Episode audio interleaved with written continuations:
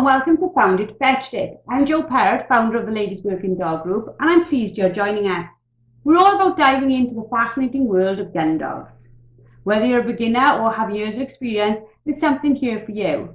So get comfy and let's get this conversation started. Good evening, everybody, and welcome to another live call. Whilst I'm getting us started, please could um, Robert Elaine and Claire and John, please introduce yourselves to the group. Okay, well, um, my name is Robert Elaine. I am the C E O of the Canine Instructor Academy. Uh, I'm Don Denyer. I'm one half of Family Dog Services. I'm a dog trainer and behaviourist based down in Kent. And I am the other half of Family Dog Services. I'm Claire Denyer. Hello, hello. Fantastic, thank you. So hopefully we are live now in the Facebook group as planned. Um, normally we do these calls, these Zooms in a closed uh, area, closed community within our members community, but we felt that this subject was one that we needed to bring to the to the wider community. So for those of you who don't know me, I'm Joanne Perrott, I'm the founder of the Ladies Working Dog Group. Please feel free during this call to pop your, your thoughts, your ideas into the comments, okay? We will go through them. We'll make sure we've got some time for Q and A at the end, but we're going to go through some set questions first. But also, um, remember the rules of our group. Not everybody's going to agree with everything we say, and that's fine. We're not all meant to, to think exactly the same. But as are the rules of the, our group always, the community groups, it's always got to be in a way where we're putting our opinions go forward, but not having a go at somebody else. So I don't think we're going to cover anything that dramatic. I really don't. But I want to make sure we put the, the rules in place straight away as a really friendly, safe, supportive community. I wouldn't want a call to, to jeopardise how we've come across, especially when there's loads of new people in the group. Hello, everybody who's, who's new into our community. Um, we really are a safe space. So let's start with the background to this conversation. You know, um, rethinking dog control strategies within the U K. Let's start with you, Rob. Rob, what are your sort of initial thoughts on banning specific dog breeds as a solution to control issues? Okay, well, I was the animal welfare officer for the London Borough of Lewisham when the Dangerous Dogs Act was created. And part of my job then was seizing what were considered to be illegal dogs. And it was awful. I mean, I just can't say how horrible it was. Um, people were dumping them everywhere, anything that they thought might be a pit bull terrier. Lots of what would have probably been very responsible owners were so afraid of the penalties that they were just dumping perfectly lovely, friendly, social dogs. The rescues were overflowing with them, again, often by people who were perfectly responsible, but were just really terrified of breaking the law. So you got things that were like Labrador boxer crosses, where the owner would look at it and go, well, I thought it was that, but somebody's told me it looks like a pit bull terrier. I best get rid of it. Um, we were having to pick up puppies. I mean, I, I can remember putting to sleep a litter of five-week-old puppies because the bitch, the mother, looked like a pit bull. And the owner was so terrified. She said, look, I, I can't risk putting these puppies out there and the people who have them, having them put to sleep. It, it was just horrendous, you know. Um, but my main reason for disagreeing with this ban is what we've seen thirty-two years after that ban of pit bull terriers is it's estimated there are more pit bull terriers in the U K than there were before the ban. Um, so what we've seen is it just doesn't work. There's no point in adding a list another dog to the list of already failed acts. There's, there's just no point. And I suppose um, something that you just touched upon there that happened all those years ago, where is my dog one of these banned breeds?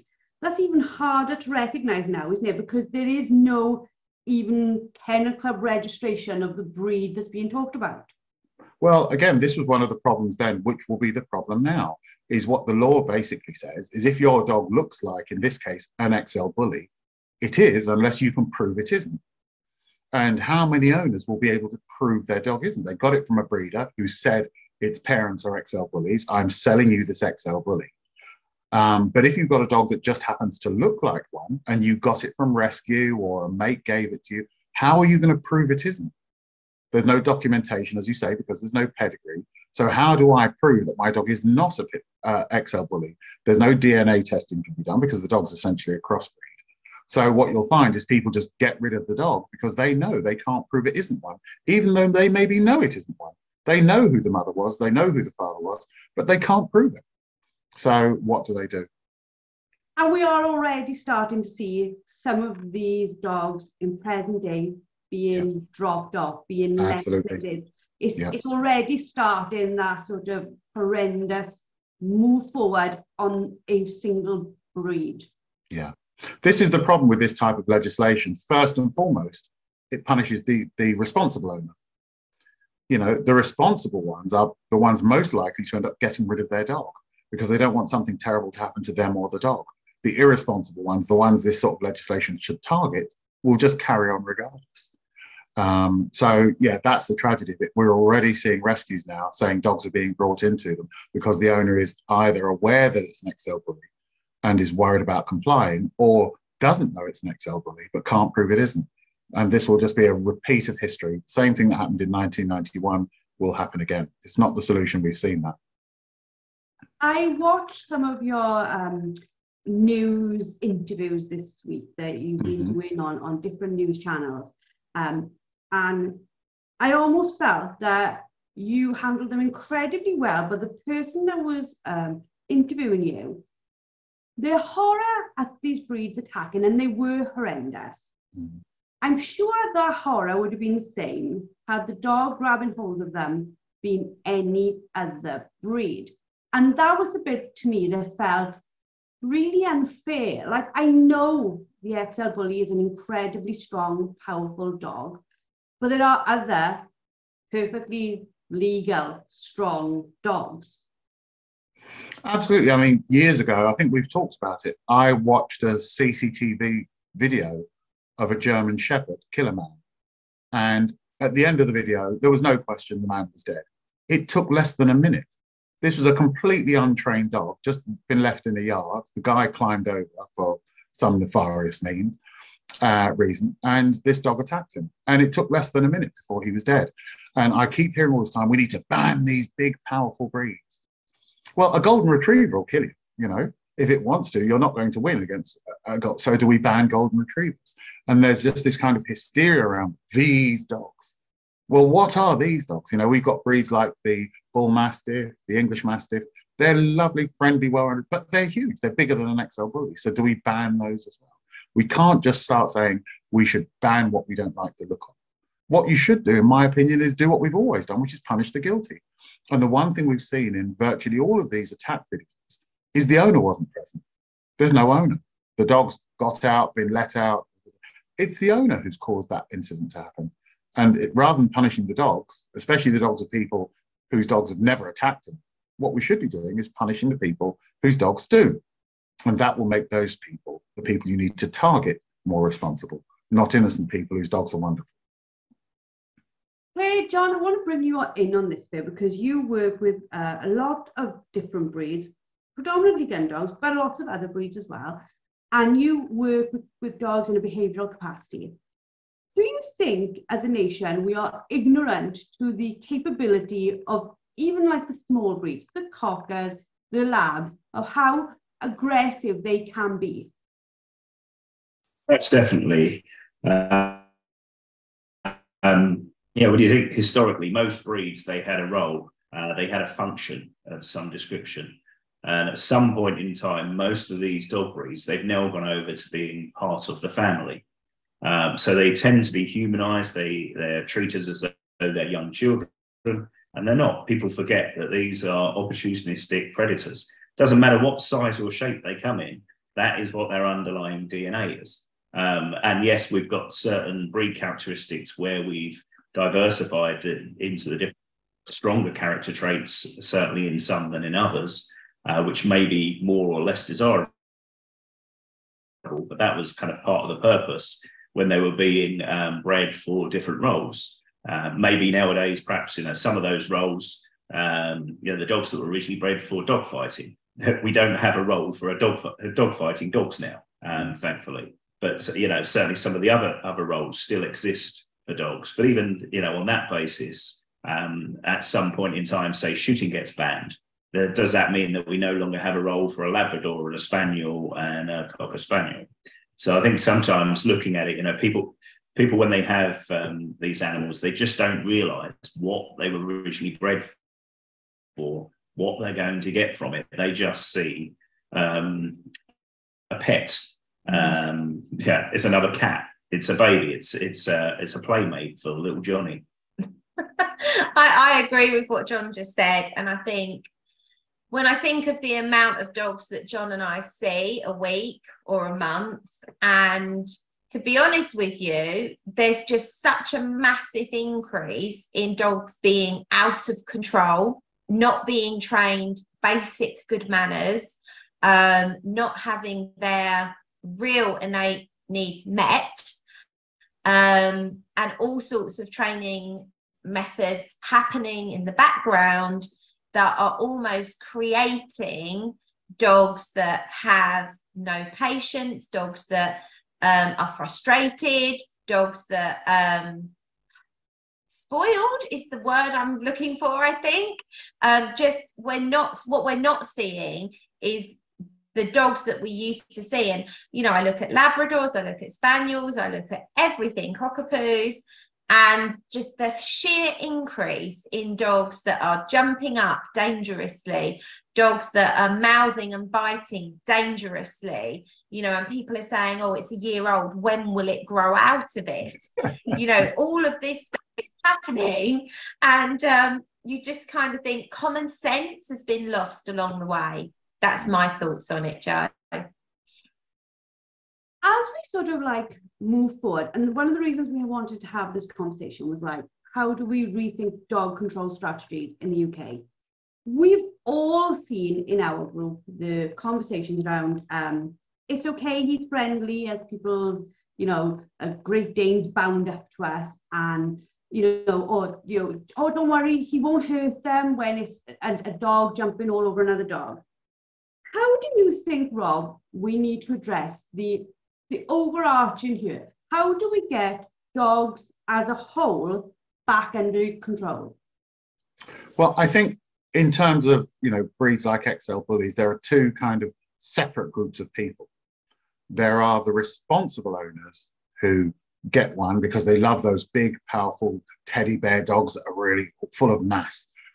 Um, and those people will think, right, I've got this dog, I need to train it. Now, if we think back, you know, back when I was a boy, back in the old days, people would say things like, that's going to be a big, powerful dog. You better get it under control. And so people understood right from day one when they got a big dog, they had to work harder than people potentially who had a little dog. And there was that mentality that said, you better get it under control.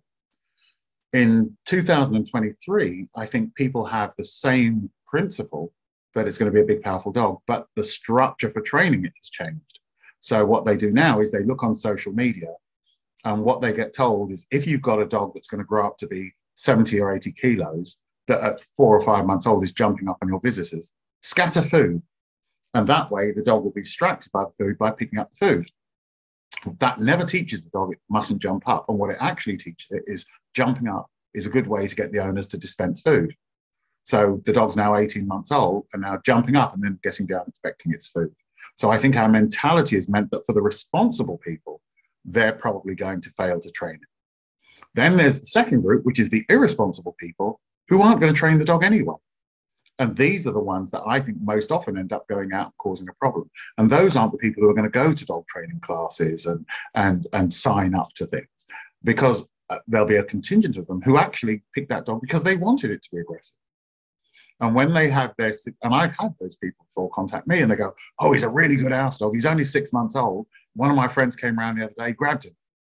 And I'll have to explain to them that, no, that was somebody you invited in. That's not a good house dog, is it? This person was welcome and your six-month-old dog attacked them. What do you think he's going to be like when he's two? And those are the sort of people that in my world, you just take the dog off them. You just say, no, honestly, you're not fit to have that dog. That's only going to end one way. And I could tell you all sorts of stories of people I've come across with dogs like that that ended up doing something awful.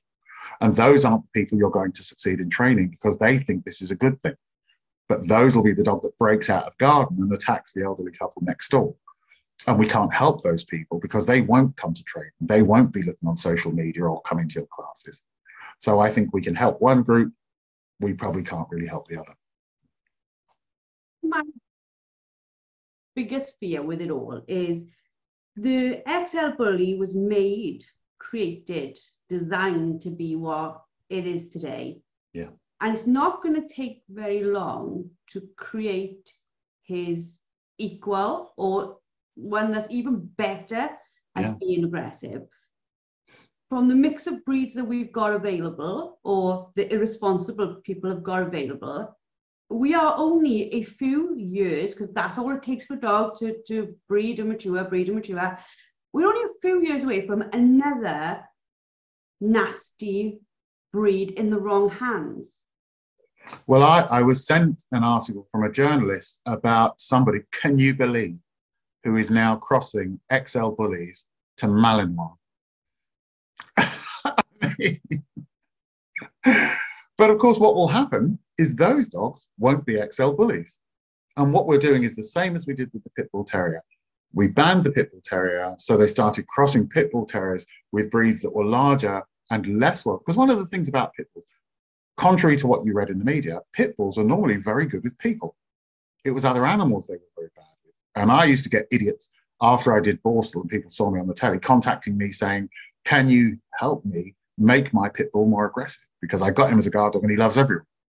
Well, once they banned it, they then started breeding pit bull terriers with things like American Bulldogs and all sorts of other things that didn't have such good temperaments. And what they created was a massive pit bull terrier. And so now, in their ignorance, what they say is, well, then we'll ban that dog too. And what they're already doing is crossing X L bullies with things even worse. So we'll just end up with something worse, as you say, or as you're alluding to. The cycle will just continue, and now we'll get something worse than the X L bully. And going back to what John said, we forget that these are animals designed to kill stuff. And if we keep crossing things better at it with things better at it, we're going to get dogs who are better at it. It's just madness.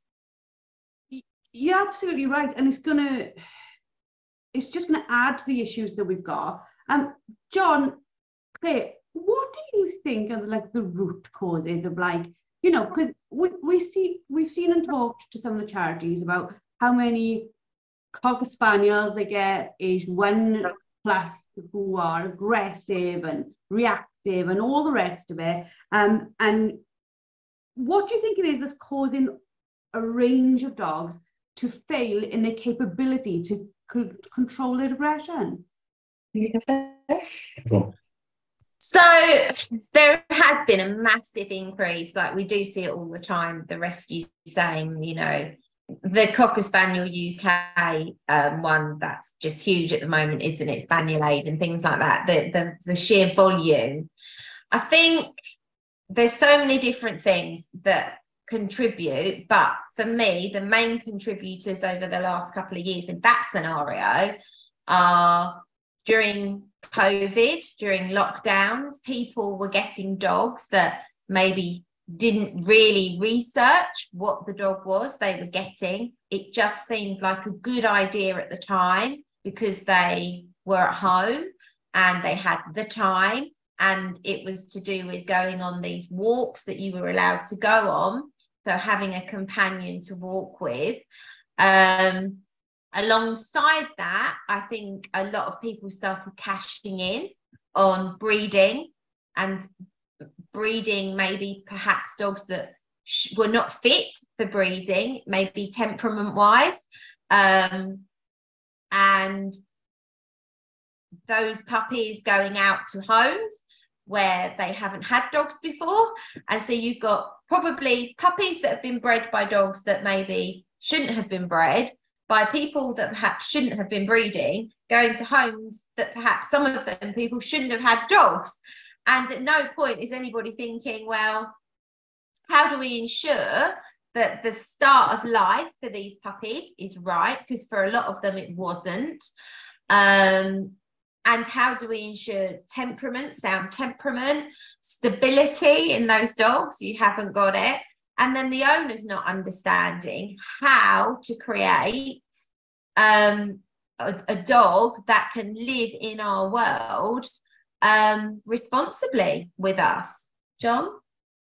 Yeah, I think it's classic. One of the things can, can quite um uh, quite simply can be just poor choices of breeding. Right. Uh, we know numerous different breeders. Uh, we quite often see three or four of the offspring of each litter, and we will feed back to them what we see in those dogs. Now, there's always going to be a, an element of nature and nurture that's in there. Certainly, we can, um, the nature side of things, we can breed in less desirable traits in there. But, uh, and there's going to be that nurture element where people's perhaps inexperience or their, um, their attitude to um, bringing their dog up will create or exacerbate some of these problems. But um, certainly we can see from these breeders when we feed back um, what we're seeing of their dogs. They may produce fantastic working dogs for an experienced handler or someone that wants a dog for competition, but maybe not so much for somebody that just wants to have um, a pet in the house where they take them for or um, short walks. You know, they're going to take them down the pub with them, and the dog's going to need more than that. Mm. And uh, we do, the, the uh, feedback comes back to us, so we know what the pairings are. And these responsible breeders will, will actually say to us, well, I won't sell one of these puppies from the same dam and sire to, if you like, a pet home. I'll send it, I'll sell it to experienced people that are used to working those dogs, mm. and vice versa. If they, if they have a pairing which produces a very nice, calm um, dog there, and repeatedly so, they'll then repeat those matings. So I think there can be quite a lot that can be put back to the responsibility of breeders if they know what they're doing, mm. rather than, as Claire said, making a quick buck. I've got a bitch or I've got a dog, therefore I can I can breed it. Um, you know, don't need any help in breeding it. Just let the dogs out and let them loose, and they'll breed themselves. It's not going to get you um, a decent dog.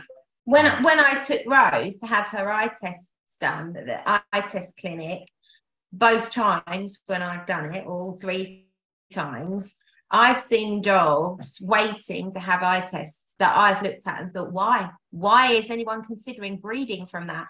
Yeah. I was watching dogs that were aggressive toward other dogs going past the car, you know, and I'm talking about spaniels, Labradors, things like that. Um, the muzzles having to be put on because the dog was freaking out about being handled, all these sorts of things. And I'm just standing there thinking, wow, like, okay, these people, why are these dogs here to have their eyes tested to be bred from when they are not of sound temperament themselves? So I think there's just so many things like that in the background as well. That was quite eye-opening for me. Eye test clinic, eye-opening. Um, that was quite eye-opening for me to see that and to think, I had no idea so many people would be here with dogs that are not suitable for breeding, but they're here to have this done because they want to breed. Yeah, and and I, I think that it's a really important point that I think sometimes we overlook with things like X L bullies, because in the same way you've just been talking about how, you know, if you gut a working Cocker Spaniel, chances are it's going to behave like a working Cocker Spaniel, because although there may be a few people who are trying to kind of create pet working Cocker Spaniels, the majority of them have that really strong working Cocker Spaniel drive, because that's what people are breeding into them. And I think the same is probably true with breeds like X L bullies. The majority of people breeding them will be people who are breeding for drive and high arousal. And so they're creating those dogs. And then some of those dogs will go into pet homes with people who, like with the Mallies or the working Cockers or the working gun dogs, the person doesn't know how to deal with that arousal. And that dog is just this battery with all of this energy stored up and no outlet for it. And then one day it gets out. And that's what you then end up having to deal with. I think, Rob, that public perception and the media are almost fueling and shaping our ideas around breed bans, because I, I can, I can understand absolutely the need to solve the problem. Mm-hmm. What I can't understand is the knee-jerk reaction to breed, to blame the dog. Yeah, yeah. Well, I think there's, I think, and in some of the interviews I've done, the presenters have begun by agreeing with the ban, and by the end having changed their minds, because I think there's this perception that what happens is you ban a breed, and over the next three months, they just all kind of vanish into the ether, and that's that. That's that problem solved. And so it seems like a really easy solution to say, well, let's just ban them. And I get why people think that that seems like a good idea, but they haven't really thought that through. Firstly, how difficult it is to enforce it. If you create a ban, as we saw with nineteen ninety-one and the pit bull, who was going to enforce it? Police weren't interested, um, couldn't afford it. The R S P C A say they're not cruelty cases, we're not going to deal with them. Uh, the dog wardens would try, because they were empowered with doing it, but they had no power. So they would come along and say, I think you've got an illegal dog. The owner will tell them where to go. They couldn't do anything about it because they didn't have any actual powers. And so it just kind of went round and round in the circle. And as I say, we now end up with more of them than we had then. Well, now we're even more cash-strapped as a nation. So if we say ban them, what you need is something that enforces that ban. And there isn't a process in place. So we say, yes, let's ban them, create this legislation, but in the real world, it doesn't actually make any difference. So we have to come up with better strategies than just saying, yeah, yeah, kill them, kill them, because in the real world, that's not going to work. One of the arguments that I've seen, um, we put up a post and people have given their fours and against and, and many valid points on it. But one of the sort of arguments is, the X L bully is big and hard and built to kill, so they should go. Mm-hmm. But all other dogs, they're not going to do as much damage. Now, that in itself worries me because I'm like, yeah. well, how much damage is an okay amount of damage? Yeah. I read a book once about a dog warden who was nearly killed and was partially eaten by a golden retriever. Nobody's going to scream for a ban on golden retrievers, but it was horrific. When you read her story, it was horrific. And and so there's this perception that, and we had this back in the seventies with Rottweilers and with Dobermans and then with German shepherds. There's always been that kind of devil dog, this one that needs dealing with. When, in fact, if we actually started, there was a, I, I mentioned it in one of the articles I did, there was a baby killed by Jack Russell, which never even made the news because it was just a Jack Russell. The newspapers weren't interested in that. But you try telling those parents that Jack Russells aren't dangerous or small dogs aren't dangerous, it killed their child. Now, obviously, you and I are much less likely to get killed by a Jack Russell than we are by an X L bully. But try telling that to those parents. And those parents, I'm sure, would scream for some sort of control over Jack Russells. And we'd all say it was ridiculous. What we have to do is we have to create better ways of controlling dogs generally, but us as owners have better control over our dogs. And then punishments for the people who cause their dog to be dangerously out of control, effective punishments that are also deterrents. If we start trying to ban breeds based on their potential, we'd hardly have any left. I think that if we're going to deal with this as a across the board strategy, what steps, what actionable steps can we take as, as dog owners today? And, and for many in this group, our dogs are not an issue at all. And we may be thinking, well, well, why do we have to do anything? Our dogs are under control. What steps can we take to be part of the solution? Because I think if responsible owners start showing the way, then new owners who want to be responsible have a guiding light. Does that make sense? And I just don't yeah. think maybe that's there yet. Yeah. Well, um, and I, I always end up coming back to this, and I, I, I didn't think I was going to in this talk, but I'm going to, is that it doesn't matter what dog you get. If you go for the wrong training approach, the training is likely to fail you and the dog. So I think we need much better standards of training uh, because that increases immediately the chance of the owner being successful. If you go to the wrong trainer, as we all know, it, it doesn't matter how hard you work at it, you're not going to succeed. So I hear all these calls about, we need to bring in compulsory training. Well, if it's the wrong trainer, they'll still fail and the dog will be potentially more dangerous than it was before. Um, so, so that's not enough. I think there needs to be a whole raft. We keep hoping there's this one kind of magic bullet that's going to fix this, and I don't think it will. There's a whole raft of things that need to be done. But certainly I think we need to start with better education for owners on how to train whatever dog it is, rather than trying to target particular breeds and suggesting that dog is more dangerous than this dog. As I say, that golden retriever in the wrong hands became deadly. It wasn't anything to do with the breed, it was to do with the individual owner on that dog. So I think we have to start at coming up with better education. But I also think what we need to do is have much more severe punishments for those who do breach the law. Remember, we already have Section three of the Dangerous Dogs Act. We don't need any more legislation. We already have a piece of law that says it is an offence for any dog, any dog, to be dangerously out of control in a public place or a place to which the public have access. So we already have that. So in theory, if I was allowing my X L bully to intimidate people from the other side of the road whilst on a lead, action could be taken against me. The difficulty is nobody wants to pay for it. The police don't want to pay for it because it's really expensive to take somebody to court. And because of the way the judicial system is, the penalties are ridiculous.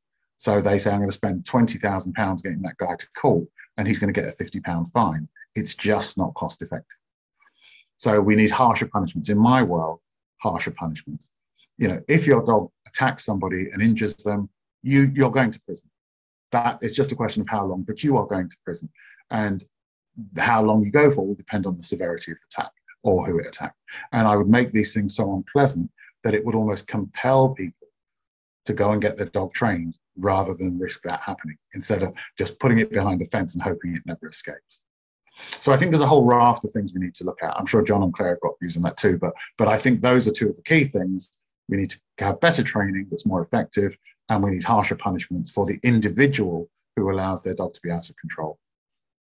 Absolutely. Claire, John, what, what are your thoughts on this part? Yeah, ab- absolutely. That the uh, the punishments are going to be key. If it, if it's if it's something that can be enforced, um, and it and as Rob said, it, you know, proportional to what has actually gone on. So if you've got a Chihuahua that's dangerously out of control, it, it just happens to run off with its lead tucked, it's slipped out of its owner's hands, it's run off with the lead running around on the floor, and it, and um, you know, Granny falls over it. That can, that can be a real problem for for Granny. You know, it can do some real damage. But you know, if, if you look at it, it was an accident. Accidents happen. Mm. So yeah, by all means, there should be some form of punishment there, but it should be proportional to that. Equally, yeah, if you have a dog that is liable to bite somebody, uh, or has possibility of biting somebody, you want to, the owner to be so frightened of the fact that that could happen and really, really land them in trouble that they take appropriate steps um, to mitigate that ever happening. Uh, the other, the other problem is obviously, as um, I said earlier, a lot of these dogs that we've seen in the videos and in the uh, news and in the media, the, the owners are nowhere in sight. Mm. So it's how do you find those owners? Um, and it comes down to that thing about the responsible owners will probably be ones where they've got the dog microchipped, it's registered to their house, uh, and you can find them quite easily. But a lot of the people that, that um, have um, certainly some of these breeds of dogs tend to be the type that aren't going to be responsible. They're not going to worry about having it registered, um, keeping that registration up to date. So how do you find the person to uh, to actually take to court um, or to punish for it? Mm. It's it's really difficult because the amount, and education is the key here. And I agree, there needs to be really severe consequences to the owners for these dogs being out of control, for sure. But the amount of owners, especially first-time owners that we work with, who are completely unaware of the Dangerous Dogs Act, completely unaware about dog law in general. They don't know that the dog should have an I D tag and what should be on that. Literally, I feel like there's a massive gap in what information dog owners know, understand, and realise they need to abide to. But as Rob said earlier, who is going to enforce this stuff? This is the difficulty, because we will educate our clients. Um, when people come to our foundation class, we educate on the dog law and the Dangerous Dogs Act and all of these other things. And most people are quite unaware of it. But then they say, yeah, but how likely is it? And this is the problem. How likely is it that I would be fined that? Absolutely. That? And so people were very aware that there isn't the structure or the manpower to enforce this sort of thing. So if we can't get them small things right, what chance do we have with the bigger stuff? Yeah. I think the hardest part, though, like if you think about it, if you've got an X L bully or a large breed with, again, I'm very careful what I say here because I, I think all dogs should be treated the same. We have a large dog with the capacity to, to easily kill. Then if you look at the licensing laws we've got for guns, for example, you're responsible for your gun. You have a license for your gun. If you have the larger breeds, you're responsible for your dog. You have a larger dog. Now, I'm not saying it, it can work exactly the same, but most people within the U K respect our laws around gun licensing. I don't think anyone at all, if anybody other than the people who are upholding it, respect the dog laws. So I, I think I agree with you to a point. And what I think is the responsible people are responsible about our gun laws. But we see people getting shot all the time by people who I'm pretty sure don't have a gun license. Um, and I think and one of the, the, the suggestions I've heard bandied around a lot is about getting dog licenses. Again, what will happen is it'll be hugely expensive to administer. That's why they got rid of the last one. But again, it will be people like us who go out and buy one. You know, back when I was an animal welfare officer, the people I dealt with who had illegal pit bull terriers who weren't registered also, you know, didn't have a driver's license and drove illegally. They didn't have a T V license. They didn't comply with any aspect of the law.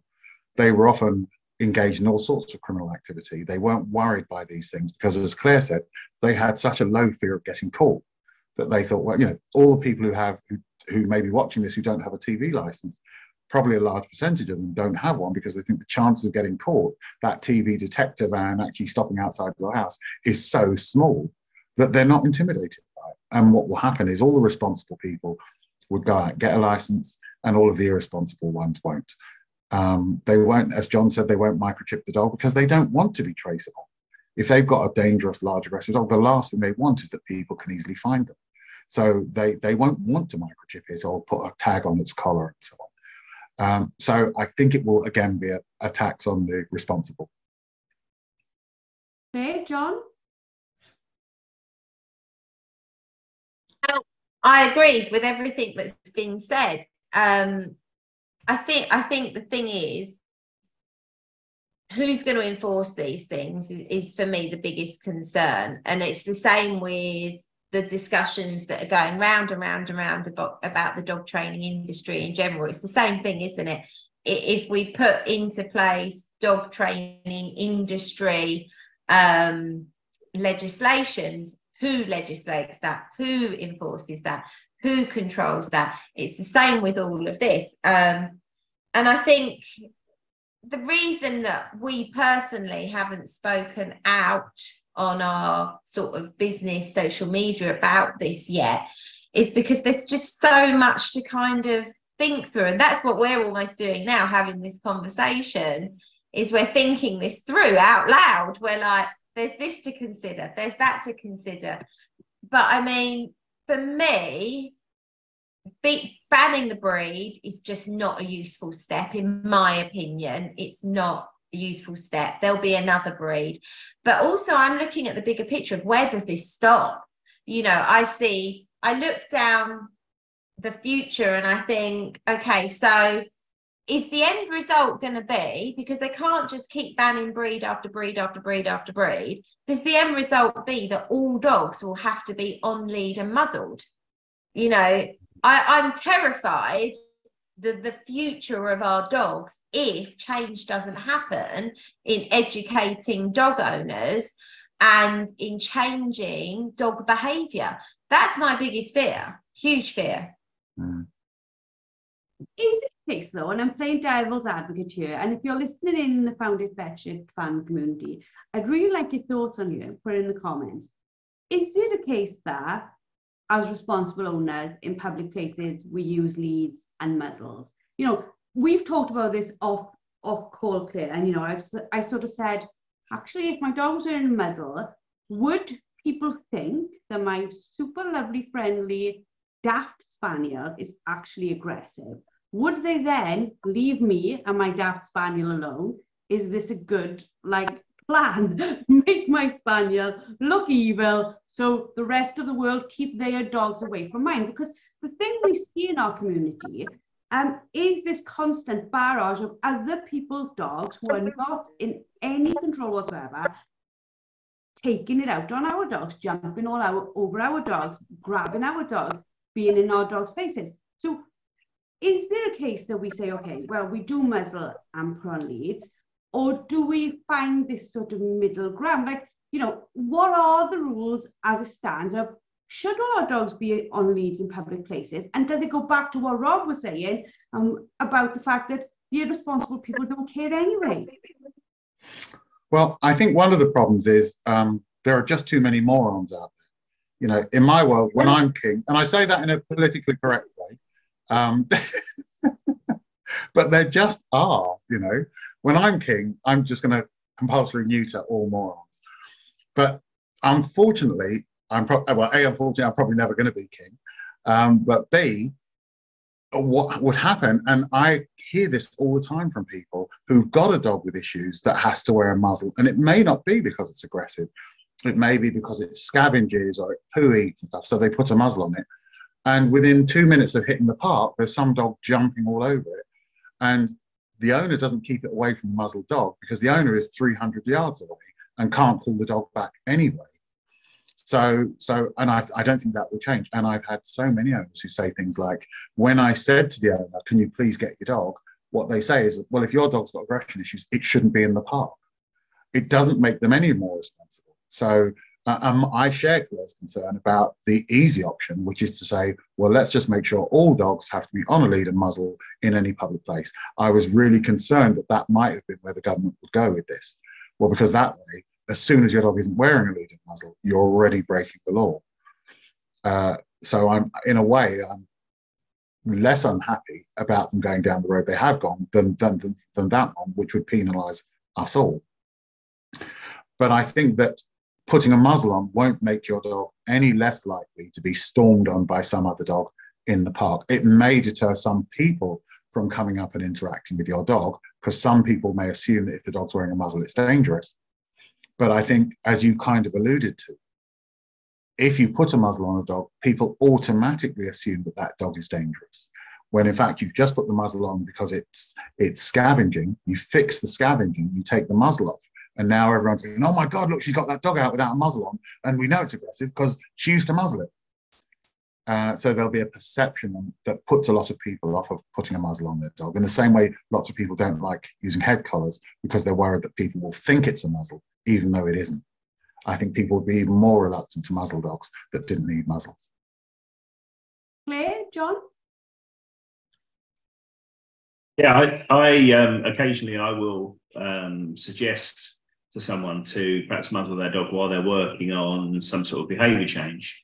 And uh, depending on the the um, uh, the issue they've got there, if it means that the, they could benefit from having space from other dogs, as I, you know, the worst case is that people do think that your dog is aggressive and keep him away. But as Rob says, I don't. Most of the time, the uh, people that where you'd want to keep those dogs away, they're not responsible enough to do that anyway.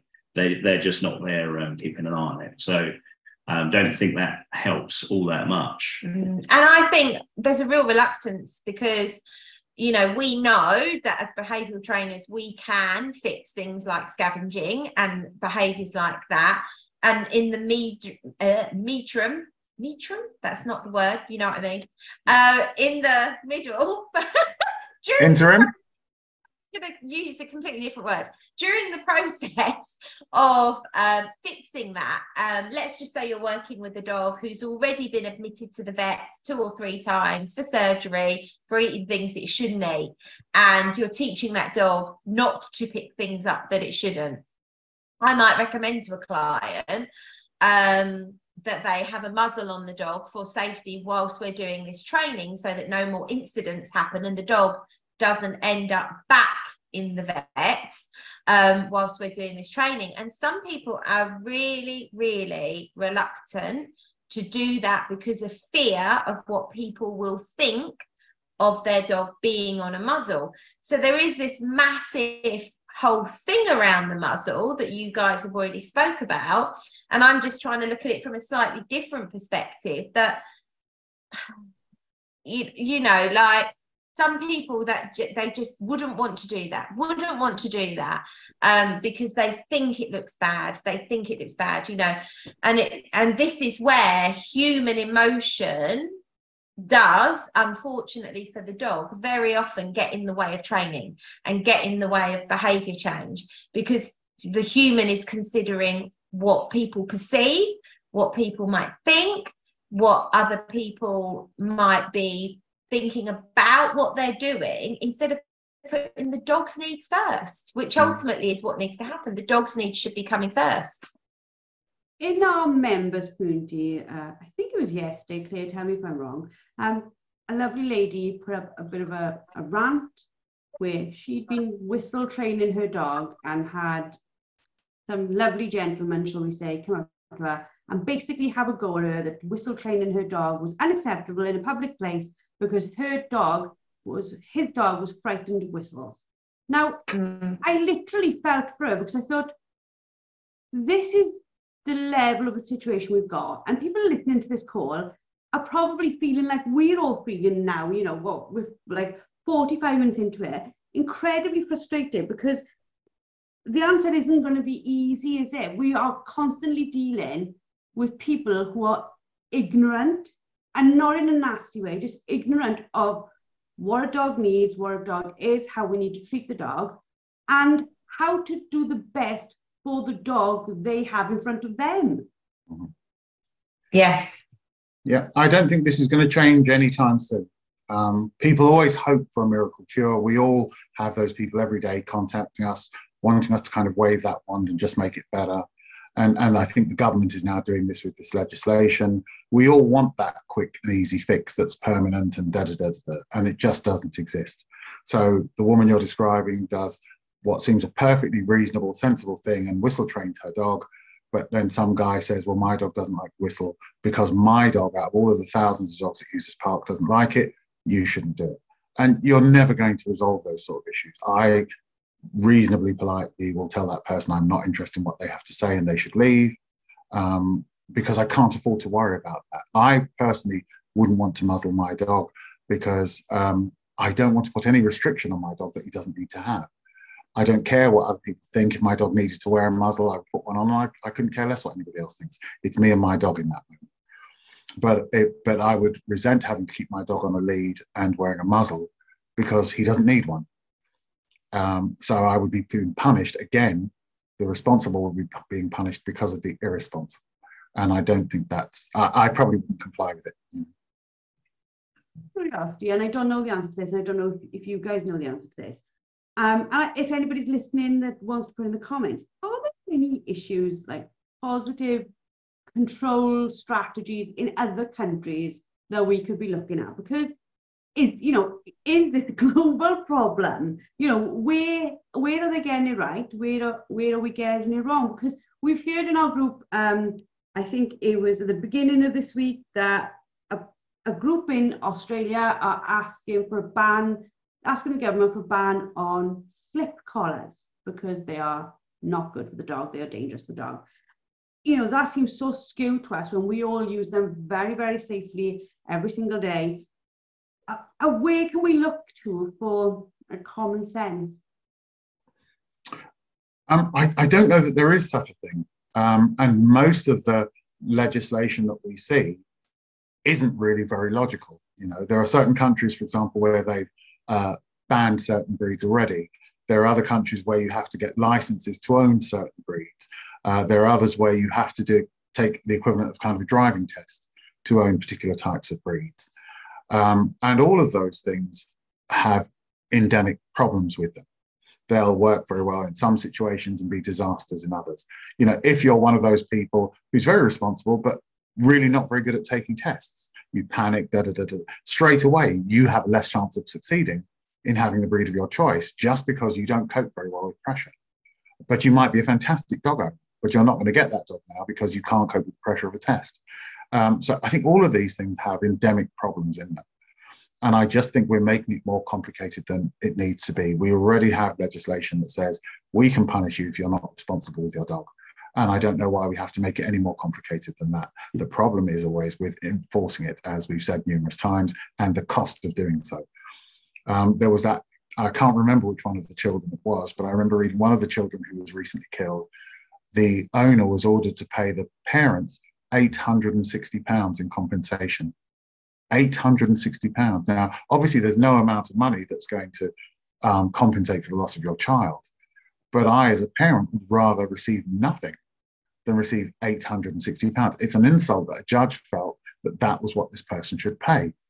But if the judge had said that they had to pay, you know, twenty-five thousand pounds, the first thing they'll probably say is, well, I haven't got it, I'm on benefits and I've got this. So they'll be told they have to pay twenty pounds a month, you know. Uh, well, next week they're going to have another dog. So I don't think that even if we look to other countries, there's a right answer.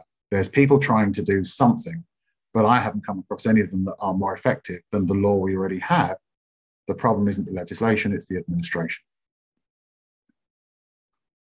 I, I agree. And one of the things that you just said there, Joe, was, um, yes, um, in this other country where um, they've already banned some tools and now they're talking about banning the slip lead. This is what I was saying earlier about it's a slippery slope, isn't it? Where does this stop? You know, where does this, you, they ban this, so then they're going to ban this, so then they're going to ban this.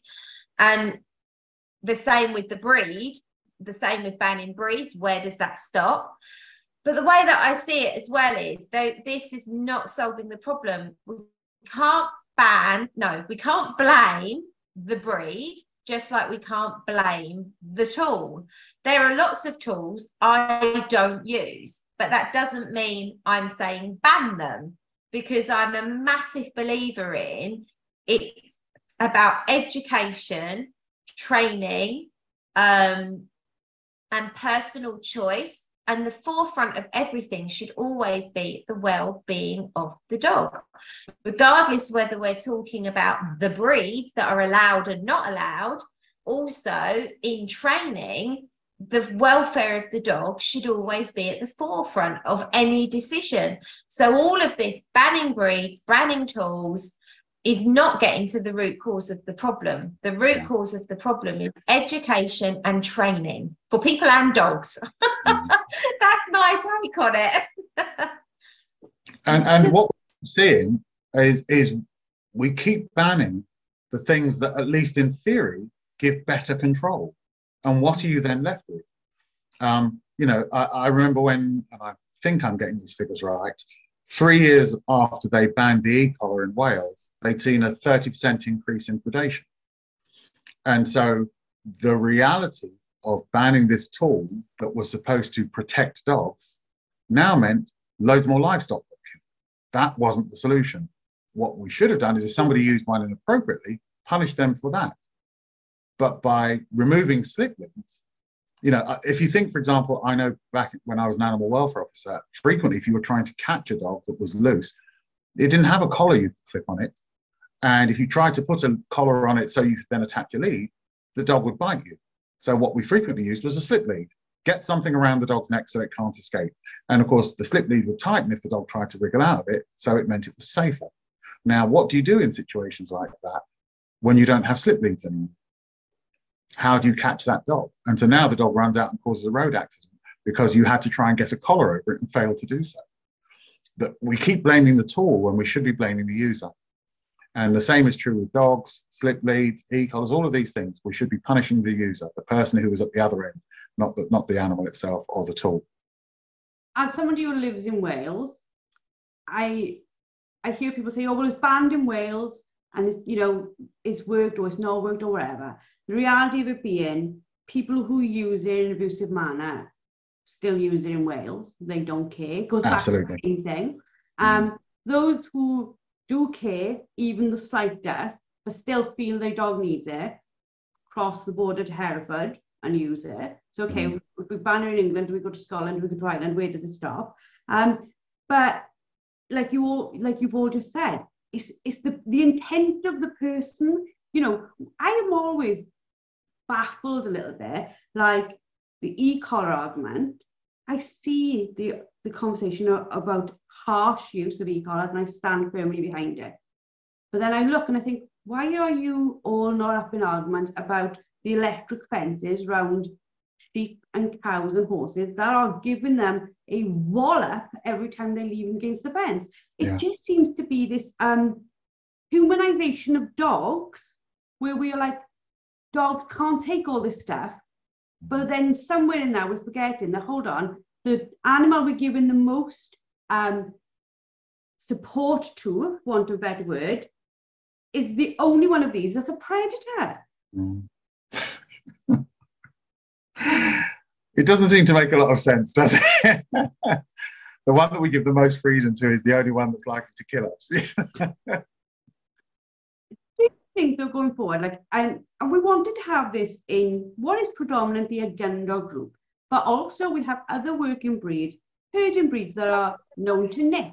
We have, you know, people with um, garden breeds who do a job for them. They are their families. Um, Uh, like safety, they really are, they do play their role. What can we do as a community to encourage education around dog training about how is best to go forward? Because we can't go out there and argue, because arguments never get anybody anywhere as far as I've seen. People will just stick their, their, their heels deeper into the ground and hold their position. How can we have open, honest conversations where people learn? Well, I mean, we're doing it now. And and as you know, I'm a huge supporter of the Ladies Working Dog Group. And one of the reasons is because although you specialise in gun dogs, here you are hosting a talk about X L bullies and the ban on X L bullies. And those of you who aren't familiar with the Ladies Working Dog Group, it's such a good organisation to join because you'll talk about so much beyond what you think you're going to talk about. They cover so much stuff. And I think that, that that here is a good illustration of the best way to try and get people to see things differently is people sitting around and talking and not just regurgitating the same drivel that they saw or said on the news um, or just necessarily believing that, but actually asking or speaking or listening to people who have varied views on that so you can make an informed decision. And I think that's what we're doing now is we're talking about lots of different stuff, and hopefully the people listening can then from that make their own informed choice about whether or not, you know, as I said when I did those interviews, um, some of the presenters said their view had changed, and it's because all they'd been fed was what they read in the paper. Um, so you have to have people having more kind of sensible, unbiased, educated discussion that other people can access. So I thank you very much for doing this, because I, I haven't seen other people doing it, and it really needs to happen. Okay. Yeah, I, I would I would agree with that. Um, I think sometimes the difficulty with it is that there are a million and one keyboard morons out there who will have that, that kind Second of mention of the word moron, I love it. yeah. Uh, yeah, and they can they can make people's lives hell just for, if you like, a discussion point. It's not even a, a very strong opinion or somebody stating something as fact. Um, so I can see why sometimes that's quite difficult. But yeah, I, I agree. It is about having that open discussion there uh, with people that are actually knowledgeable in those areas, not people who think they are or they'll spout some pseudoscience um, or some ideology that they believe in. Claire, anything to add to that? Oh, I just, one of the things that was just hitting me in the head literally there was like, think of the practical use of a slip leash to a gun dog person, somebody that, you know, it's dangerous to have a collar on the dog when they're working, but we might need to keep that dog under control very quickly. So a lot of, I feel that a lot of the people that are putting these bans in places, so the X L bully ban, the tool ban, now talking about slip lead ban, these are people that don't understand the use of these things, and they don't have the background and understanding. It's knee-jerk reactions. And I think all we can keep doing, as Rob just said, um, and John just said, and you just said, Joe, all we can keep doing is keeping these conversations going and talking about it in a non-judgmental, in a non-pushy, non-aggressive way, so that everybody else can come to their own conclusions not because they're being bullied, not because somebody's telling them they're a bad person, not because somebody's telling them you can't do this or you're outed for that. Um, I think all we can do is just keep these communication channels open and do more of it, having really open conversations about, you know, what dog ownership and dog training should look like. Talking, if you're listening in or if you listen to this later, um, like a replay, please put your thoughts into the um, into the comments, or if you've got any questions or things that you'd like us to cover in the future, please, please put them there for us to cover, okay? Because we are an open community of what I hope is honesty and and safety around the conversation.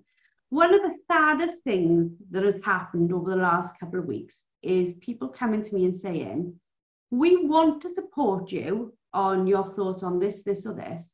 However, we are too scared to for mm. the for the kickback.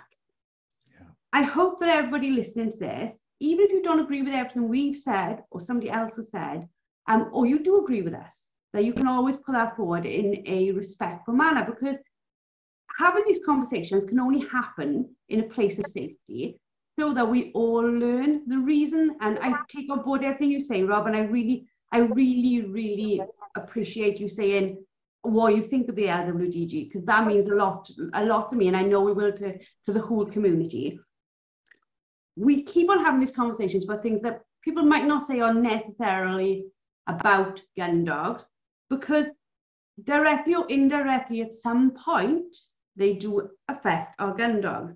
What what you may not see as being something to do with you, ladies, will at some point come knocking on your door. So we try to have the conversations now and inform now, so that people can go away and make up their own decisions based on a wealth and breadth of information, and not just the hysteria that is maybe fed to us in the press. Um, is there anything, Rob, Claire, John, that I haven't covered on this topic that you'd like to add before we sort of close this up for the evening?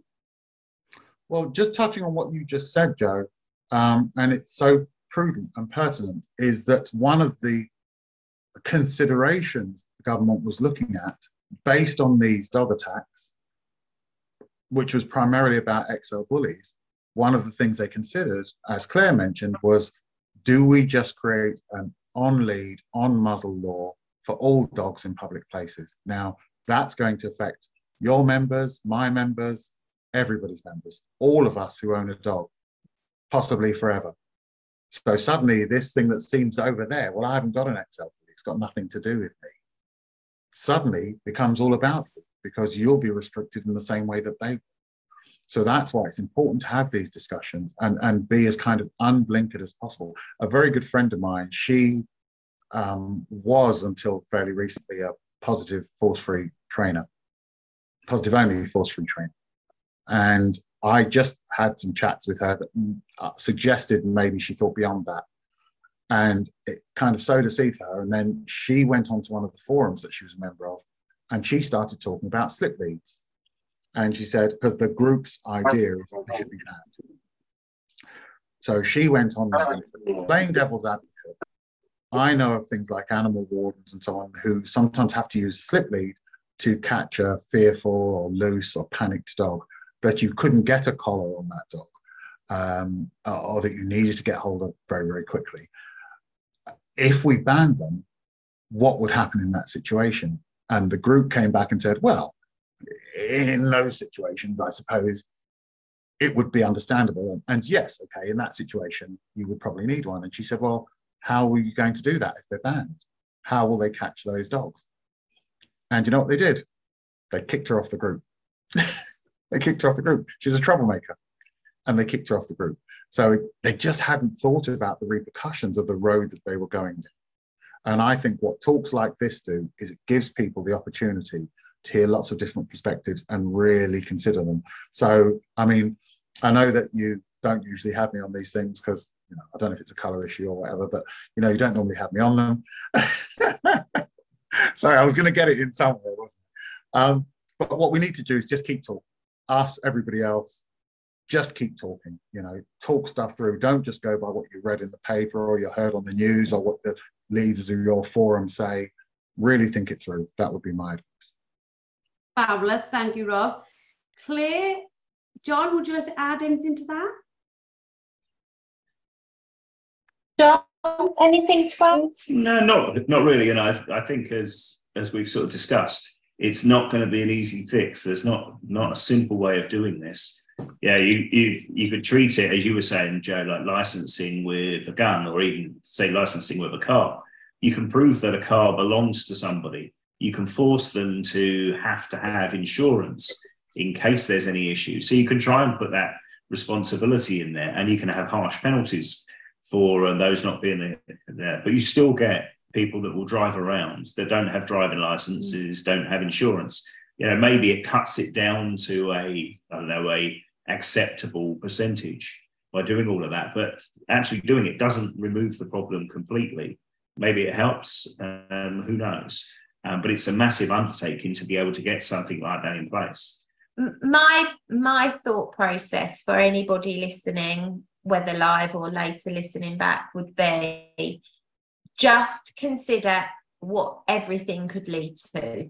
Um, and don't be bullied into thinking a certain way, and don't be afraid to ask questions. If we keep the lines of communication open and we keep talking about this stuff, I think that is the only way we will make things better. Yeah, at some point, someone smart enough is going to spot something that everybody else is missing, uh, and perhaps come up with an idea that will work. I'm smart enough. I think I think two out of three ain't bad. I think John is hoping Rob will become king, but we don't think that's coming in. I think so too. I'm all in favour of that. Make me king. Make me king. Thank you, both, uh, thank you all for your time tonight. It really is appreciated. I hope the Fount It, Fetched It community have enjoyed having a live conversation going on. It's not something that you normally get to be part of, and we really do want your feedback. Okay, it's a big group. There's eight point two thousand of you in there, and sometimes it's very hard in a big space like that to put your hand up or to say anything. If you want to chat to us, you can send direct messages to me, um, to Rob, Rob's on Facebook, to John, to Claire, and we'll have open and honest conversations. None of us are keyboard warriors. We will give you our view and you can give us yours, and it will be a very pleasant conversation, I promise you that.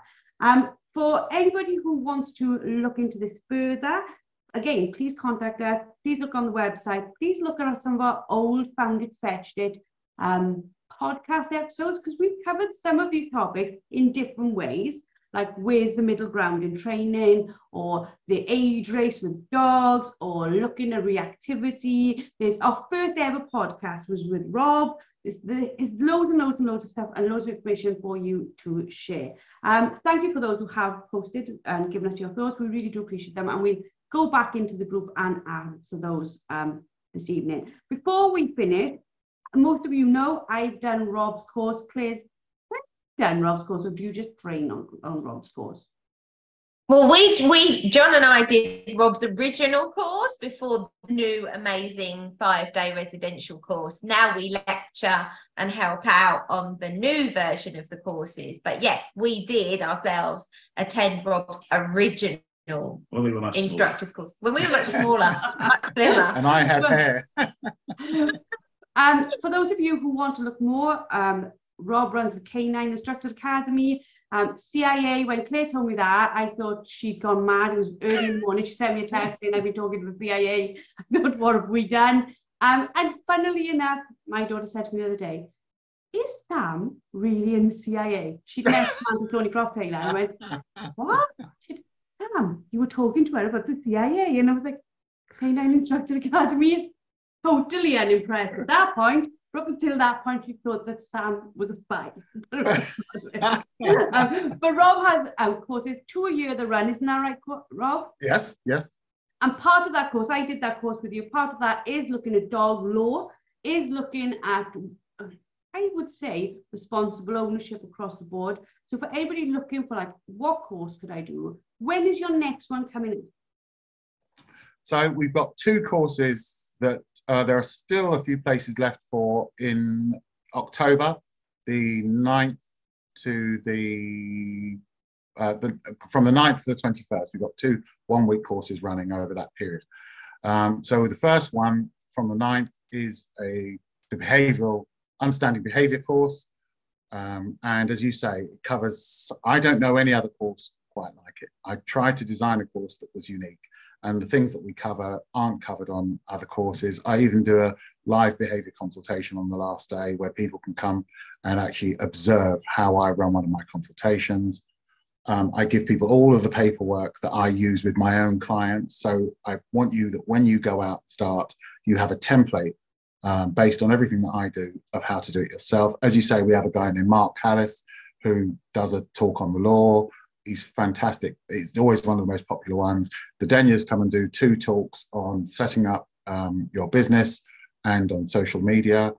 So I'm really lucky to have them. I also have a practical course, which I'm doing the first one of uh, the following week. Uh, and that's all about teaching basic training exercises. I don't believe you can be a good behaviorist without knowing how to train dogs, and you can't be a good dog trainer without understanding behaviour. So now I've created a second course that's based purely on teaching those exercises: loose lead walking, recall, stays, not jumping up, handling, how to play appropriately. These are the exercises that most owners, regardless of what issues they've got, they'll also have behavioural uh, training problems too. So I thought I needed a course that covered all of those.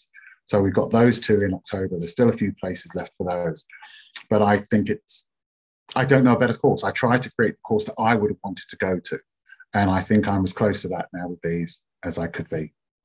If people get a diploma at the end of it that says they now have their certificate that says, I've got this piece of paper that says I'm, I've done this course. Um, it's residential, it's five days. Um, yeah, I think it's fantastic. Fantastic. Well, thank you for that. For anybody looking to get the information on that, they can find Rob on Facebook. You can also go to www. Mm-hmm. Canine Instructor Academy, is that, is that right? It's w w w dot canine instructor academy dot co dot u k. Fantastic. Okay, so we're going to wrap this up at this point. Thank you all for listening. If you are a member, this will be put into your coaching call session as the video. If you are not a member, this will be added not tomorrow, but next week's podcast. This will go up as next week's podcast in, in Fount It, Fetched It, so you can listen back to it. Um, I will have to do some editing and try to take out some of the uses of the word moron. Um, but apart from that, um, we should all be fine. So uh, thank you all. I'm going to end the call now, and we hope to speak to you all very soon. Good night to all, and thank you very much. Good night. Thank you very much, everyone. Bye. That's a wrap on today's episode of Fount It, Fetched It. Thanks for listening. If you found our conversation valuable, please could you do us a favour and subscribe and leave a review so other people just like me and you can find the podcast. For the ladies out there who are passionate about gun dog training and want more tips, live sessions and a community that gets it, you're welcome to join our membership. Just visit w w w dot the l w d g dot com to learn more. Until next time, keep working with your gun dog and take care.